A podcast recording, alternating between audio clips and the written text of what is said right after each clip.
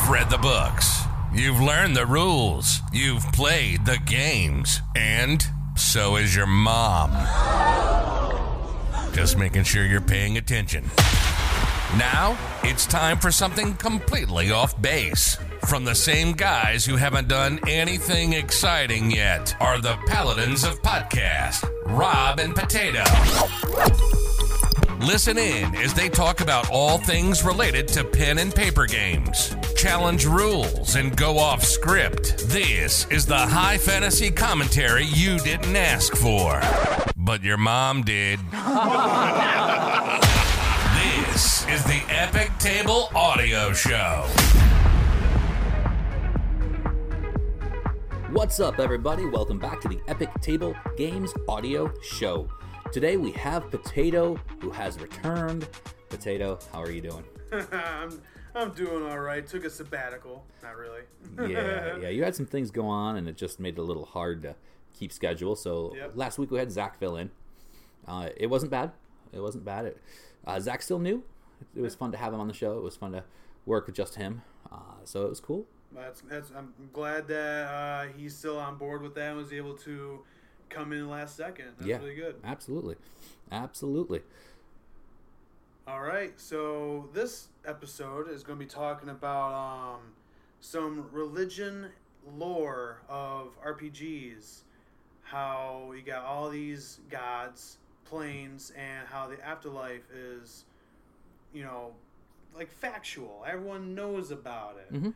And how our world and how we in real life would actually act in certain in those exact cir- circumstances. Like how we would act if we knew exactly that there was an afterlife. Yeah. Okay. Yeah. So like in D and D and Pathfinder and other RPGs, you know they everything is, is factual. You, you actually have a measured space. You know the pantheon. You know how they are, what they are, what they do, and how to get in their favor. Well, I, I maybe to a degree, I would think. I mean, in both, in fact, not just both of our large tabletop RPG games, but in most tabletop fantasy setting games, you have a multitude of gods. Oh yeah. Um, in fact, in real life, we have multitude of gods, Exactly. essentially. Um, we have Greek gods, etc.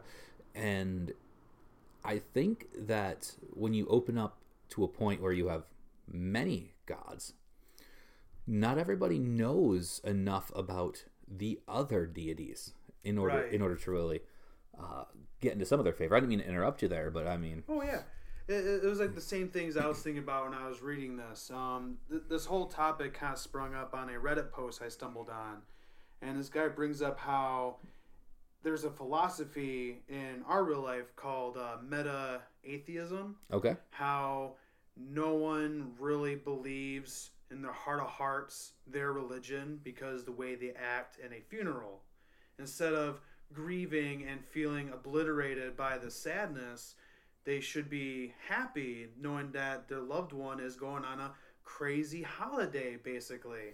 Like, Well- oh, he's going on to heaven. Oh, he's going to have so much good time there. Can't wait to meet him. Instead of grieving so harshly, this guy says. Well, I, I think in, in real life, it's. I mean, this is kind of a heavy topic uh, we're It starting is. off on, but I think in real life, the process for most people, that grieving is the grieving of loss, Yep. and it's regardless of where they're going. You can be happy that they're there and happy that they are moving towards that direction, but it also means that you can't just turn around and give them a hug or call them or see them. Yeah, it's because they're not there in your physical space now. Right, and that's hard for a lot of people. It is. Um, in fact, I, I look at a lot of different things when it turns to religious aspects, and what I find that a lot of people seem to have a difficult time with is the complete and utter lack of existence.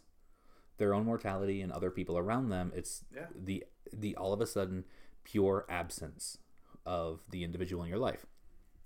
And to a degree, I think this guy makes sense. I mean, you'd be happy that they're in a better place, or they have reached nirvana, or they're in heaven with all of their needs and desires and everything met. Um, Now that's the good side, of course. If you know that they're going going to a bad or worse off Right. place, Right. uh, I could definitely see you being upset about their passing. Exactly, exactly. I wanted to bring that up too because, especially in RPG, there there's all these different uh, afterlives. Yeah, It, it could be good or bad. So I feel you'd be more worried they're they're going to the bad afterlife. I guess in the the weirdest Vegas way to put it. I never said bad afterlife before in my life, but they'd be bad more worried place. about that. In the bad place, Eh, the the naughty zone. Um, well, I think in uh, I, I think I think in most games, uh, if you actually really look at it, and this is funny too because I just recently picked up for Pathfinder uh, the Book of the Damned. oh yeah. I did, and the book is really the initial collection of all of the ins and outs of the uh, not so nice of the afterlife. Really, Is it like the infernal plane or the abyss? so each of them have their own plane, and it talks about it. And hell has seven different levels, seven or nine different levels. Right, and, right. I mean, we have the abyss or the void or the astral plane, which is kind of like a neutral zone, but Yeah, I think astral plane is like uh, purgatory essentially. essentially. And then I mean, you have your your hells, you have you have the whole deal. And on the flip side, the good place. Most people are familiar with Elysium. Yep. Um, other than that, they don't really stray too far. So you're way more likely to get categorized into going to some form of hellish environment than you are to go to a positive environment. Right, right. Um, Not to mention that in the transition of like your soul departing your mortal coil and going to another plane could get snatched by like an astradaemon or something like that. Yeah. And I feel in a setting where all this magic and all this planar activity is is known to us, that'd be something that you can't even protect yourself with. You can't be like, oh, oh, he's dead. We got her and put a protection on his soul so no one can snatch him on his way to Elysium. Right. It'll be it'll be very tough. And that brings me to another point Okay. this guy brings up this whole thing about how everything is known, everything is measured, and how our world will act so differently if this was the case for us. Mm. Well, But let me let me tell you something here though. okay. On the character mm-hmm. sheet for mm-hmm. Pathfinder, Yeah. the knowledge checks, like knowledge religion and whatnot, Mm-hmm. that has to be trained. You cannot roll that normally, can you? No, it does have to be trained, and that's common. I mean, that's that's really um, some leftover bits from third edition and three five. And if I remember correctly, a plus zero modifier, a, a score of 10 in any ability, makes you a normal average person, correct? In the ability score, Yes. uh, I think it actually depends on what rule set you're looking at. Oh, okay. A lot of them say eight, some Eight. say nine So so that'd be what, negative one, negative two? ish. So an average commoner, let's let's just say he's at 10, so a plus zero, nothing to add on if he need to do a knowledge check. Mhm. Can't do a knowledge check on religion if he's not trained. So are you telling me that in the world of Golarion, in the world of Faerun from D&D, that the commoners, the regular average folk, not the adventurers, not the clerics, not the scholars, would they actually know as much as we the players know? It's not like the people of Golarion have the CRB in their pockets. Um, how'd you say D and D's world? Faerun. Did I say that wrong? I don't. I don't play D and D. Um, Is it is it Faerun? I've always said Faerun. Faerun? I don't know. Whatever it is. Uh, uh, was it uh, the material plane of Abeir or Toril? I, I don't remember the lore too much. Again, I don't play D and D. I don't know. I don't know. Um, you know, If I butchered it, I apologize. Um, so I was actually really distracted thinking about how you pronounce the name. So you're gonna have to kind of give me a recap. I'm sorry. So, so, so all these commoners that Oh, that's have- right. Yeah, no, no knowledge, So- no knowledge trained. They don't have the, the core rule book in their pocket. How how Um, would they know these religions, these astral planes, these afterlives? They're just Okay. going off of what Well- the church tells them, Well, let's just like in our world. let's translate slightly a little bit of um, I guess, our world Right. to our fantasy worlds here. Um, first of all, mechanically, the skill check allows you to make a knowledge check based on what you know about certain aspects. Right. So think of it more like an in depth knowledge versus surface knowledge. Like you don't have to roll about surface knowledge. For example, you probably haven't studied Hinduism in depth. No. You probably don't know all of the ins and outs, but you know that Hinduism is multi theistical, has many gods. It's got uh, a reincarnation process. the elephant guy is super cool looking. Ganesha. Um, but that's what I'm saying is here in the real world, you have at least a surface knowledge. So if you were to have a 10 stat for average, um, that essentially means that you cannot roll in depth knowledge because you simply don't know. Right. You haven't heard anywhere. But you do have enough basic knowledge to understand a little bit. and that's only going off of what you've heard as you were being raised Or from read. people around you or read right Yep. yeah I I feel it's not a far stretch to make it so similar to our world i feel realistically it's basically the same thing. The, the fact that we are outside players looking into the core rule set that's what makes it feel like there's a disconnect. Well- like uh, how how would you not know? Well it's just how the world is. Well, I also think that a big part of it, like you said, is players looking in. You also have to look at the fact that a lot of times in these these games, characters don't generally die and stay dead. Right. You got spells like talking with the dead. You can resurrect. You can, uh, was it reincarnate? So you can be like a different race, even. Mhm. You got all these different crazy things that can happen. In our world, it, it's not proven that it can happen. People say that it has happened. Right. So I feel that too is pretty much the same thing. You're just going off of what has been claimed. Sure. But yeah, So- again, you still are a cleric who can be like, oh yeah, I can talk to this dead guy. I mean, watch. Yeah. Yeah. I mean, and truthfully, there are evil necromancy in the world where they raise dead bodies and skeletons, etc. They're mindless zombies. So I think a part of it is the case that he's making is that a form of afterlife, by any means, is guaranteed. right. Uh, whereas in the real world, any form of afterlife is not guaranteed. And I'm tr- trying to make sure I'm still following here. Is that his case is realistically not everybody would know that it's guaranteed Yeah. and I can see that. I can agree with that. Um, you know, uh, you can definitely make a case that every single individual has a faith so strong that they believe in whatever deity they believe in, and they will go to a place in the afterlife that's acceptable enough for them. You can make that case. But then everybody is super religious and fanatical, and there are some people who just simply don't believe in deities. Yep. But then again, pulling from Wizards of the Coast's lore when they designed Dungeons and Dragons, there are individuals who usurped. I said that wrong. It's late already here. Usurped. That's one way to say it too. anyway, who overthrew deities to Right. ascend themselves, so they know it's possible for mortals to somehow become gods. Yeah. Um, But again, that could be just a claim. That just could be a story. I, I could definitely say that outside outside of a certain region, it can Right. Mm-hmm. definitely more be story. But those people who have experienced and seen it obviously Yeah, know. He was my best friend. Now he's a god. I know this is true. You Right. know, right. Right. And seeing those things, um, I guess bringing it back to the idea of Greek gods, I mean, they felt that the Greek gods were real people, real gods, fallible in all ways, and they just lived out of sight and they only influenced the mortal world. Right. Ultimately, that's very similar to what our tabletop RPG deities do. Very much so. I feel a lot of the inspiration is from the Greek mythology because of how personal the gods were to the mortal world. That and I think a big part of it is because of the massive amounts of races that have been generated. I mean, not everybody's going to worship the same individual.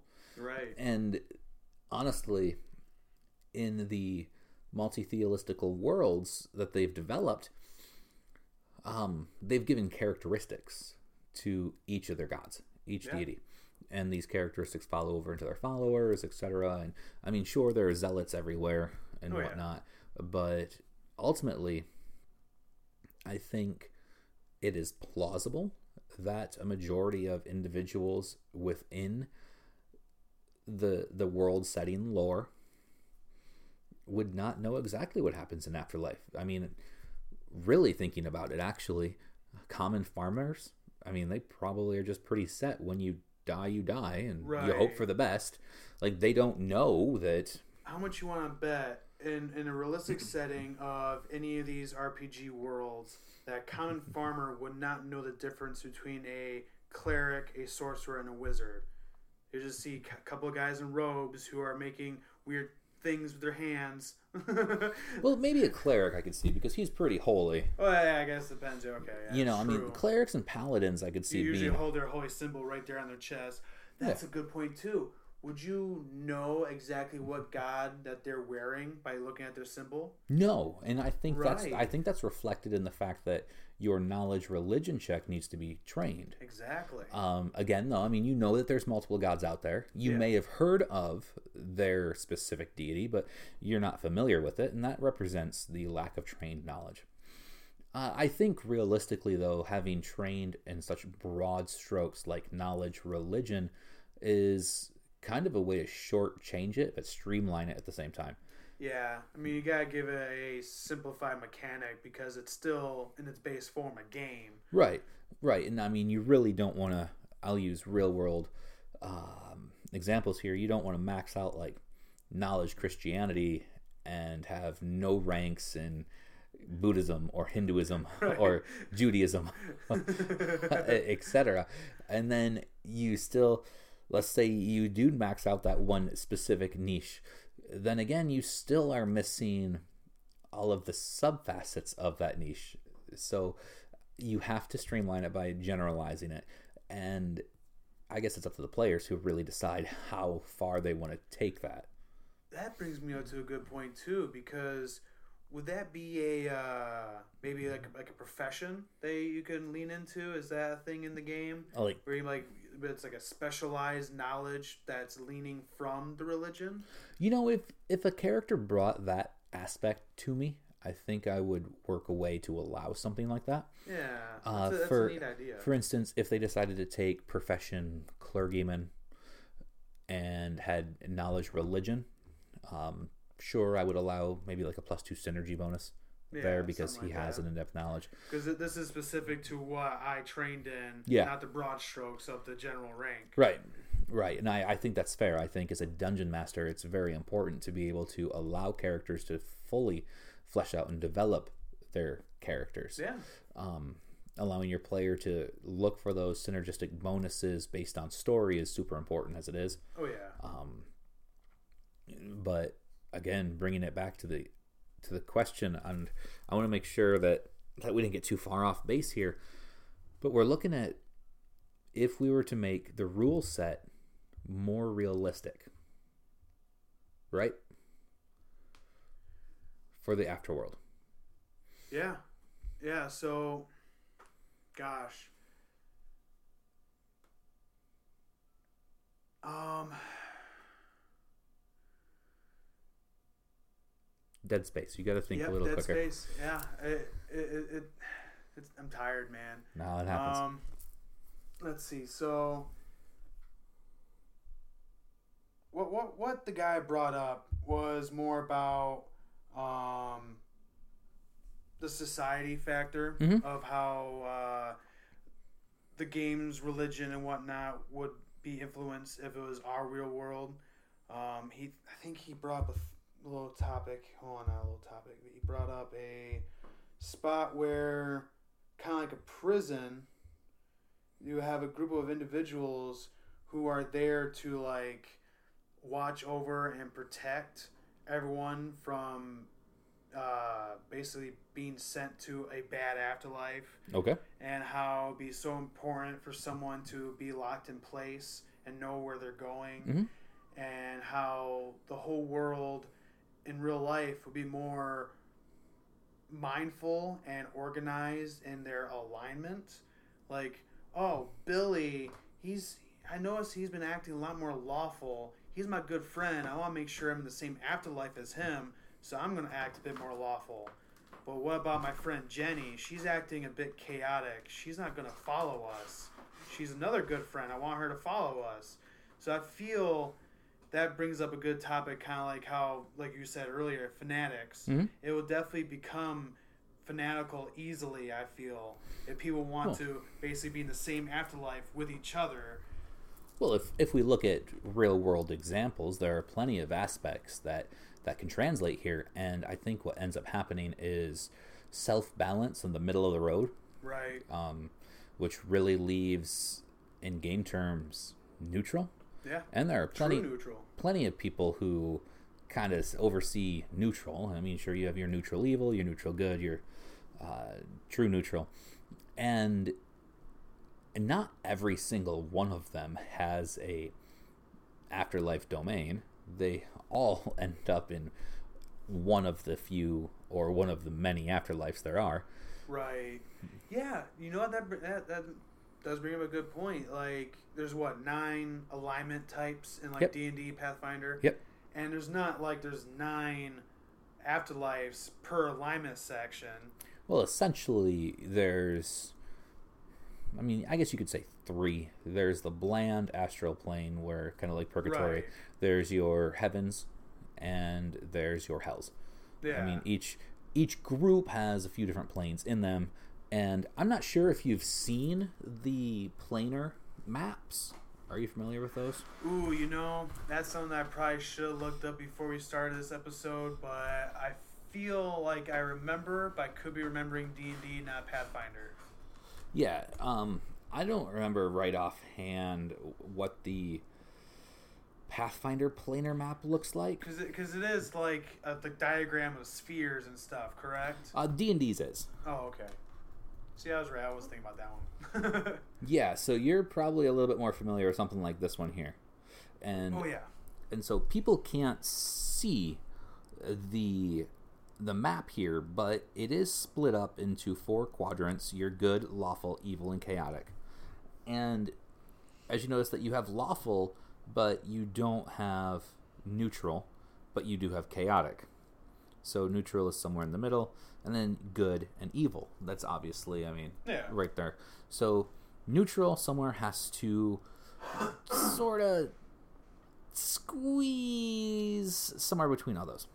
And Yeah, that's the thing. In real life, if that's the diagram that everyone's like, this is truth, this is fact, we've measured it, this is undeniable information here. You know how much stress a person will have to go through? Be like, okay, so where am I falling into? Where am I going to go when I die? Where am I in this diagram? Right. right. So yeah, let's let's zoom in on this so we can talk a little bit more.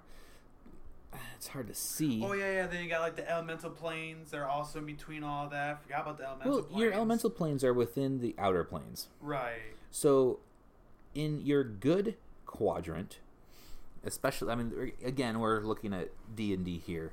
You have your Bytopia, Elysium, the Beastlands, uh, and then you start to get more into the chaotic realms as you go Like from Limbo. Arborea and Ysgard, Limbo, Pandemonium, the Abyss, and then right at the Abyss is where you start to transfer into the evil planes. Um, Carceri, Hades, Gehenna, the Nine Hells, and then we start to transfer into lawful Acheron, Mechanus, which Mechanus is really cool. That's where most of your Warforged come from in D and D. Ah. Um, in fact, I played a few games that took place in Mechanus. It was really neat. Um, Arcadia, Mount Celestia. Arcadia is like the magic, right? Or am I Uh, wrong? You know, honestly, I don't remember uh, right offhand. But that's that is the Dungeons and Dragons uh, planes, and the the heavens and hells are your outer planes, and then you still have the outlands, and you have things beyond Right. that in general. But everything, It's crazy that they even thought of beyond that border. There's other things happening, well, things beyond recognition. yeah, abs- Yeah. absolutely. And I would just like to say that a lot of people are familiar with the Abyss. Right. I mean, I would assume that when you hear about monsters that go bump in the night and things that scare the heck out of children and the boogeyman, etc., I could see people saying, "Oh, that's from the abyss. Right. That's from the great abyss." From the darkness. Yeah. You know, right. Uh, you know, I, I'll use the nothing from Never Ending Story. oh God, I love that movie. I, I mean, the seriously. nothing would be something you just cannot fight against, man. Right. Right, and likely comes from the abyss. right. and those those things right there are are at least solid foundation and concrete in enough people's minds that I could see that they know and they can gauge where they're going to end up if you use uh, the abyss is what we're talking about. So if you use the abyss as your gauge, Right. I mean it's either yeah I'm going there, no I'm not. yeah, I'm not going there. you know maybe the abyss is, is the middle of the road and there's a place worse and there's a place better and I don't want to end up here yeah. uh, so it depends on, as you said, what they know for their knowledge, uh, what they know for their religion, and how they how they act. Because we are we have known that both real world and fantasy games that a person, a character, player, their personality types and what they do helps define kind of where they go Exactly. in the end. There's always a consequence. Yeah, absolutely. And if you want to play middle of the road, you end up middle of the road. Um, kind of boring, but it is what it is. And I guess the idea that if we had everybody in the fantasy realm kind of have that concrete knowledge, which I don't play or I don't really oversee many games that have such a strong religious presence be- Right. because people don't tend to just run around screaming their religion. Yeah, that's true. Even even today's age, no one really is walking around exclaiming what they are. Yeah. You know. Yeah, I, I mean there was a time. oh, hello. I'm James. I'm Methodist. Uh, oh, hello over there. I'm Methodist. Ah, right, I mean oh, cer- hi. I'm Baptist. in certain settings, I'm sure it goes down. not not in my lifetime. But uh, as as it stands for in game, it's not really a thing that people jump up and down and reveal. right. It you don't just be like It- oh it's a oh, very hey." personal thing. Yeah, It is. And I think playing it that way, and I do that in specific ways, particularly because A, I generally play with people who are of a multitude of different religions. So Right. it is absolutely paramount that we don't upset, piss off, or irritate anybody at the table because religion swings one way or another Exactly. most people can separate how they personally feel from their character's religion, and that's acceptable, that works. But there are some people who get involved enough and have enough of a commitment to their character's religion that you don't want to essentially uh, demonize or um, conflict with their religion because it's offensive. And we try not to be offensive. Have you ever had a game where someone's um, player character's beliefs or what they've done because of their beliefs offended a player? Um, yeah, I think I have actually. Oh, really? Yeah, so That'd be nuts. Like, hey, I, that's not me that said it. That was my character. right and so i've got a history of being semi abrasive excuse me and i had a character at one point who really just didn't care about a majority of other deities. Oh, um and he he was always talking down about deities. And his character story was he kind of rolled through a lot of them he was like ah you know they just didn't work out for me. I had to keep finding ones that did oh, really? So he's like a like a religion hopper. yeah yeah kind of like madonna and he uh he would say things and the conversations would come up i think he was a bard um but the cleric hated him the paladin hated hated him Wow. and the characters hated him because the players didn't like my character and then on top of that it also started causing issues between those players and me outside of game Oh, so yeah it's it can definitely happen because the way that they view it and I think I've mentioned it once before on our episodes, is that there are two types of characters most people play.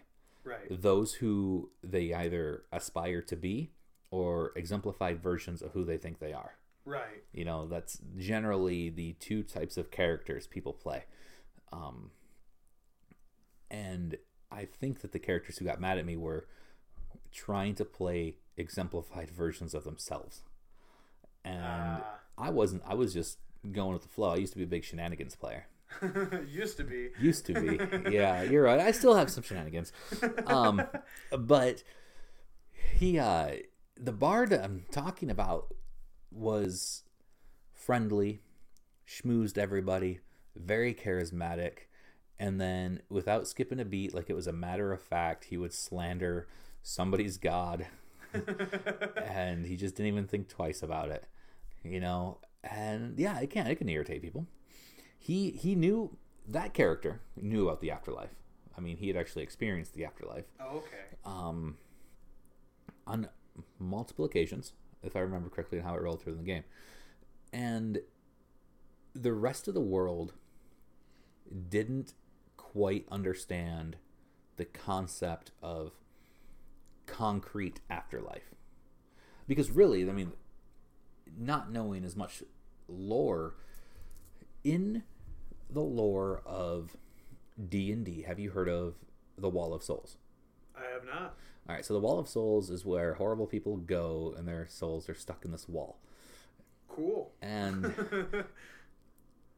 they usually cannot escape or be freed.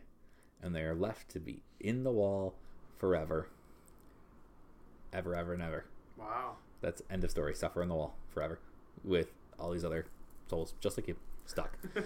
Um, Stop touching me. yeah yeah and it's it's an interesting concept and idea but one of the things that this bard i'm talking about ended up happening to him is he ended up in the stupid wall But he got out. yeah somebody wished him out Ah, oh, wish Mm-hmm. that does it. That'll do it right there. Yep. Um. Here we go. Here's here's some Forgotten Realms stuff when we were talking about the journey from life to death.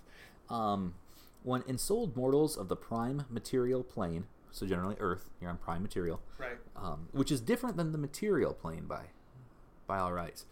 Um, die under normal conditions or circumstances, their souls depart their bodies and they're pulled to the fugue plane. The journey was not instantaneous, although it would seem that way to the soul itself. Some argue the journey could take as long as three days to even a month of time on the prime plane. Um, so, if you know that religion, if you follow that religion, definitely your bag of tea. But not familiar with it, most people don't know. But again, this is just afterlife.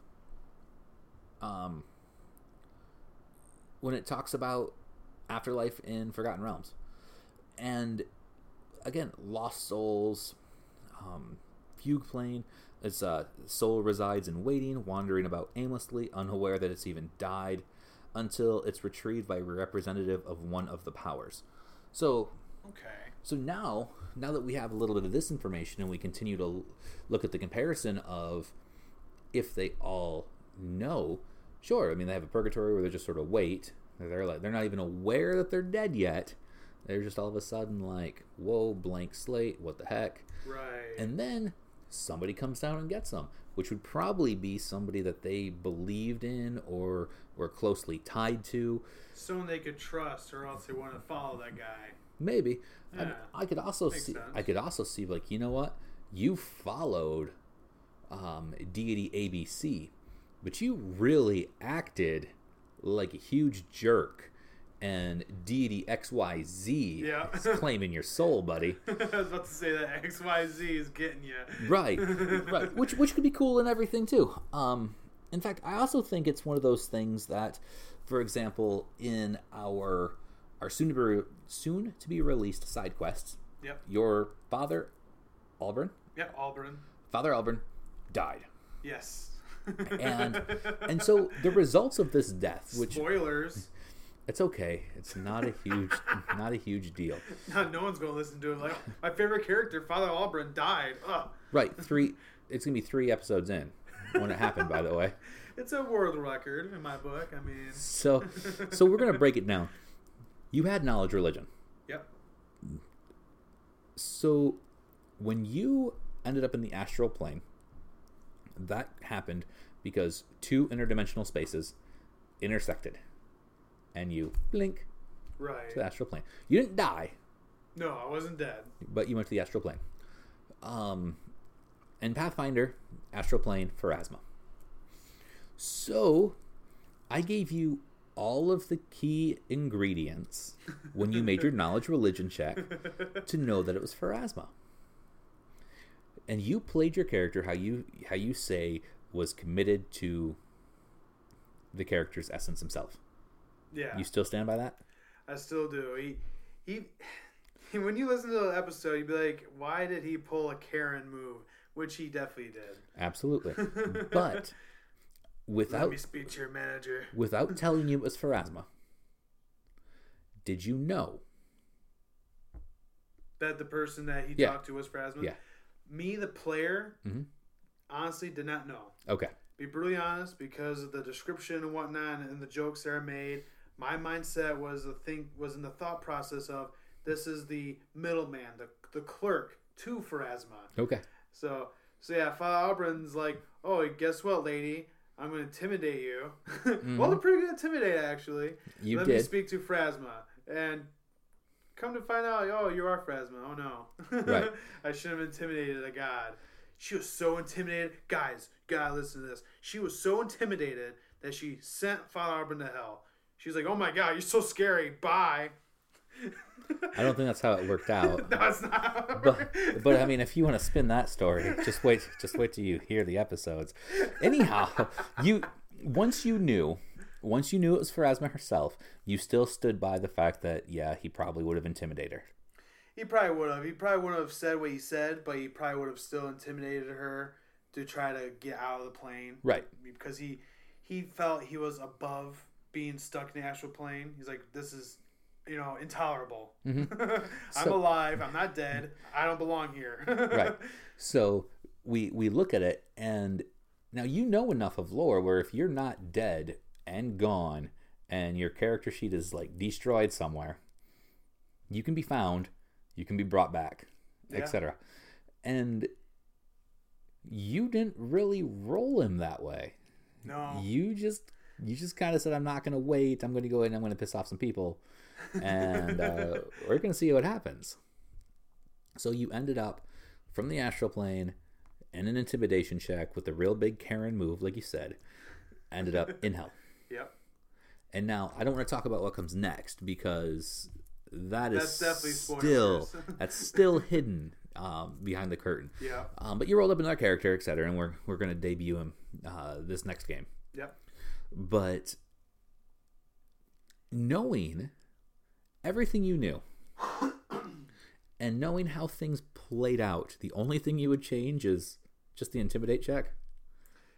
Yeah, I think in Father Albrin's shoes, his mindset was that he was too powerful, too destined by Sarenrae to be basically like, I guess you would say, embarrassingly stuck in the astral plane. He's like, I will find my way out of here if I gotta kill some people or So- raise raise a smite Bible on you. So- So looking at this again, I mean, he was a a passionate zealot follower oh yes, of Sarenrae. oh yes. And he didn't once call for huge help. Like like from Sarenrae? Yeah. Or... No, you know you know what? You did bring up a good point there. I mm-hmm. wasn't thinking, oh, I should call out to Sarenrae. Maybe she'll help me. He was thinking, I will get myself out of here because I'm strong that way. So, so really, playing your character because you you had said when he first started that you didn't quite play him how you imagined him. True. First couple episodes, uh, I I feel like I didn't have the the time and the moments to say and do what I wanted to do. But yet, in the end, he died by hubris. Yep, and, and, and arrogance, which, which, was true to form because I wanted him to be that arrogant son of a bitch, you know. so, so, at the apex of your character, at the at the crucial moment, you're like, "We are gonna go all the way," and you did. Yeah. And you did. I mean, sure, you flayed your character. You knew that there was an afterlife. You knew there was a death possibility. You were like, I'm going to totally go to Elysium. Not a big deal. Woohoo! Let's rock and roll. Right. And uh, you're like, yeah, we're totally positive people. But because of how things roll out in story form, as well as the possibility of the fact that somebody is actually judging you based on your deeds, etc. Right. When you died, which technically you still didn't die. Yeah, that's true. I didn't die in the in the mechanical form. Right. Yeah. Right. Um, you were just sent to hell, and these Yeah. are physical places. So we still look at the idea of Greek gods, um, where Hades is still the underworld and Mount Right. Olympus is the top, and gods live there, etc. So you went to God's planes. You ended up in hell. You ended up on the third or fourth level, and excuse me, physical place where mortals can go and travel to. I think that's what it is, really. I think that we look at the concrete evidence of afterlife because the fact that mortals can travel, and there are stories of mortals traveling to these Yeah. other planes. True.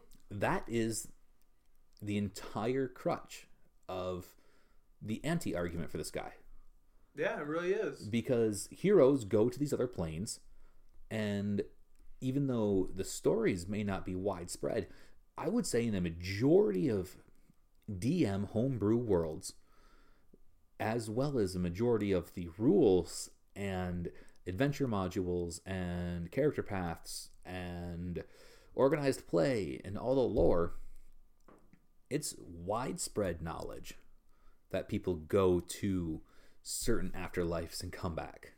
Right. But yet again, they'll have to be the adventurers, the heroes, the the legendary, exceptional people, Yeah. not your common farmer. But if they go, I mean, you're you would be like, oh man, they, there's definitely a place to go, and I don't want to go to hell, so maybe that does influence it, Yeah. and maybe that is the concrete evidence that the, the argument makes against his case is that, oh well, you know what. I know because they've traveled to a physical place. There's artifacts from a physical place. Right. Portals have opened up and shit has come through that place. Dude, look what he got from the souvenir shop from Hades. Right. Look at that. Absolutely. So honestly, It's now a that t-shirt. I heart Hades. the place, not the man. right. Um, oh, I went to hell and all I got was a freaking coffee mug. I vacay in hell. So, but I mean, we, we look at the lore, and I think that the fact is is that we did we took the article seriously, and we understand the assignment there. Yeah. It's it's that in the real world, what we have is a lack of certainty. But I think they've proven in RPGs, fantasy settings with multiple deities, is that they've proven deities exist. yeah. In fact, there are physical manifestations of deities. Right. They have been on Earth. They have walked with common folk. They have done the deeds. And while a lot of them have thrown up their hands and say, I don't care anymore, there are still plenty of them who influence and speak to plenty of their followers. Well, heck, even in uh, Golarion's lore, the the World Wound, Mm-hmm. that's that's an actual place of nothing but war and chaos with the demons and stuff. Yeah. So you really can't say, "Oh, that's just a story. That's just a claim." That's an actual location. You could walk there Right. and die. Right. And then now, as we continue to explore this idea, I think the people who are unsure, like, I don't know if there's really an afterlife, I would consider them to actually be actively ignorant on purpose. yeah. In, in a crazy fantasy setting like Golarion and Fa- Faerun, Faerun. you would have to be ignorant and blissfully blind to what's going on around you. Yeah. Yeah. And I think that while it may not be truly spoken about, it's absolutely certain that when they die, they feel like they're going to go somewhere. It's like an unspoken agreement. It must be something like that. And I mean, at, at first, as we were talking, I really, I really did think that it was a great line. I mean, if, in fact, thinking about when we started our episode, um, we kind of made a great case for sure. It's playing it realistically, but now as we've talked, I, I think I've changed my opinion. I think the way it's set is that they do know that there's a place because they've provided undoubtable proof about such place. It kind of, I guess, the whole thing really hinges on the table, on Yeah. the, the players, on the DM, and how they're going to role play that out. Because if no one says anything about it, then uh, just like what we just said, you're, you're blissfully blinded to the, the world's lore and, and its uh, pantheons and uh, multi-theiscal religions and whatnot. Yeah. So yeah, I think I definitely agree. Uh, 180 Yeah. turn. Ab- absolutely. And I mean, it, it sucks that we talked ourselves out of such a great argument, but I mean, honestly, I think it's an evolution of both the way we play and how we see things go on in these fantasy worlds. So, so after this discussion, are you gonna DM a bit differently? Are you gonna keep this in mind and try to have more of this world knowledge and part of your campaign? No. No. Well, I, I mean, I can. I the reason I say no is is very simply because, um, good versus evil is a pretty common trope, yeah, and classic. it's always Tale as old as time. it, it's always there in every game good versus evil and i think giving every character a religious tone is it's setting up for a specific game and I, True. I i want a fantasy game it doesn't have to be a religious game True. um, you know people can argue hey when you open up the gates of hell it's instantly religious you know i mean come on it doesn't have to be we're Well, I get. uh, Well, that just leans into what you're doing there in the first place. Like, Right. why did it open up? Why are you there? right Is it because you have to retrieve an item, or is it because you have to save a, a deity? You know. right Because I remember, I remember one campaign. Um, I didn't play or anything, but there's one campaign where uh, half of the good deities were just just disappeared, Mhm. and you had to figure out what happened to them, and you had to. Oh, this was a Rovagug, the the really bad evil necromancy like demon guy, the the the really bad evil dude. He like kidnapped a couple of the gods and this and that. So that makes it a bit religious because you're Yeah. you're you're investigating and being hands on with these deities. Can't remember why you being like level five at the time. I can't remember, but i don't even know but yeah, it, it de- just depends on how you're playing, how your campaign is. It doesn't have to be religious. Uh, religion in the real life is controversial and diverse Yeah. and a very personal topic as it is. It doesn't have to be in your game. right It doesn't have to be. completely agree so Yeah. all right well you know what let's wrap it up here and thanks for listening everybody don't forget to check us out online at epictablegames.com on facebook and our facebook group both epic table games Epic Table Games! see you Epic table Games! Fairy tales, dragons,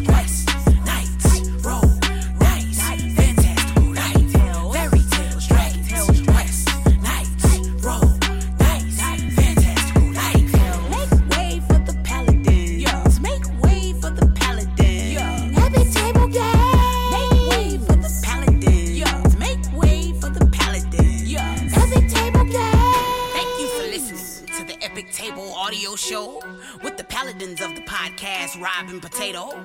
Until next time, stay in touch on Facebook at Epic Table Games and online at epictablegames.com. Yeah, yeah, yeah, yeah. Epic table game. Yeah, yeah, yeah, yeah, yeah.